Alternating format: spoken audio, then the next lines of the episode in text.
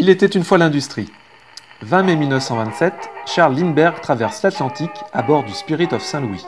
Cette semaine, revenons sur un exploit de légende accompli il y a bientôt 100 ans par celui que l'on surnomme l'Aigle solitaire, la première traversée de l'Atlantique en solitaire et en avion entre New York et Paris.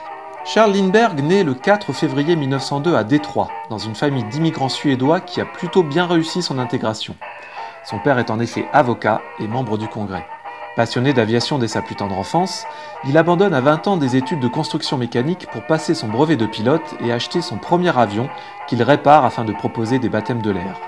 Il décide alors de s'ouvrir de nouveaux horizons en suivant un entraînement militaire et décroche un poste de pilote dans l'US Air Mail, cadre dans lequel ce timbré d'aviation va accomplir son exploit. Le 20 mai 1927, à tout juste 25 ans, il décolle en effet de New York à bord de son avion, le Spirit of St. Louis, spécialement équipé pour l'occasion. Entre autres aménagements, l'appareil est dépourvu de pare-brise afin d'héberger le gigantesque réservoir susceptible d'accueillir les 2000 litres d'essence nécessaires à son exploit. Muni en tout et pour tout de 4 sandwichs et de 2 barres de chocolat, il lutte contre le sommeil, se réveillant à plusieurs reprises alors que son train d'atterrissage touche dangereusement les vagues. C'est donc un homme épuisé qui, au terme de 33h30 de vol, se pose au Bourget à 22h30 le samedi 21 mai devant une foule immense venue l'accueillir. Certains de ses membres déchirent en souvenir des morceaux de toile de l'avion. Il leur déclare simplement Well, I did it. L'Europe tombe sous le charme de ce beau jeune homme au regard clair. Pourtant peu suspect de pro-américanisme, Paul Vaillant-Couturier écrit dans l'Humanité Des millions et des millions d'hommes aujourd'hui des deux côtés de l'océan vont se sentir plus voisins les uns des autres, plus fraternels. Et cela, c'est une victoire révolutionnaire. Cependant, contrairement à ce que l'on croit, Charles Lindbergh n'est pas le premier à avoir traversé l'océan Atlantique en avion.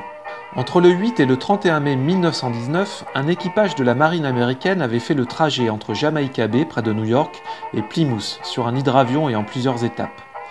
Et du 14 au 15 juin 1919, aux commandes d'un bombardier, un équipage britannique l'avait effectué en un seul vol entre Terre-Neuve et Clifton en Irlande en 16h12. Il est en revanche bien le premier à faire cette traversée en solitaire et de continent à continent. De retour aux USA où il rencontre le même engouement, Charles Lindbergh utilise sa célébrité pour promouvoir le développement de l'aviation commerciale. Mais en mars 1932, l'enlèvement et le meurtre de son jeune fils, resté dans l'histoire sous le nom de crime du siècle, ce qui en dit beaucoup sur sa popularité à cette époque, donne un coup d'arrêt brutal à ce conte de fées. Il quitte les États-Unis en décembre 1935 pour s'installer en Europe, où il manifeste sa sympathie pour le régime hitlérien et défend ardemment la non-intervention des USA dans le conflit mondial.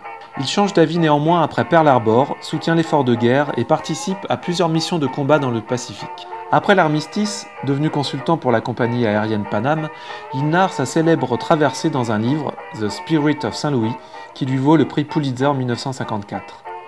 À la fin de sa vie, il se consacre à la protection de la nature et meurt le 26 août 1974 à Hawaï où il s'est retiré.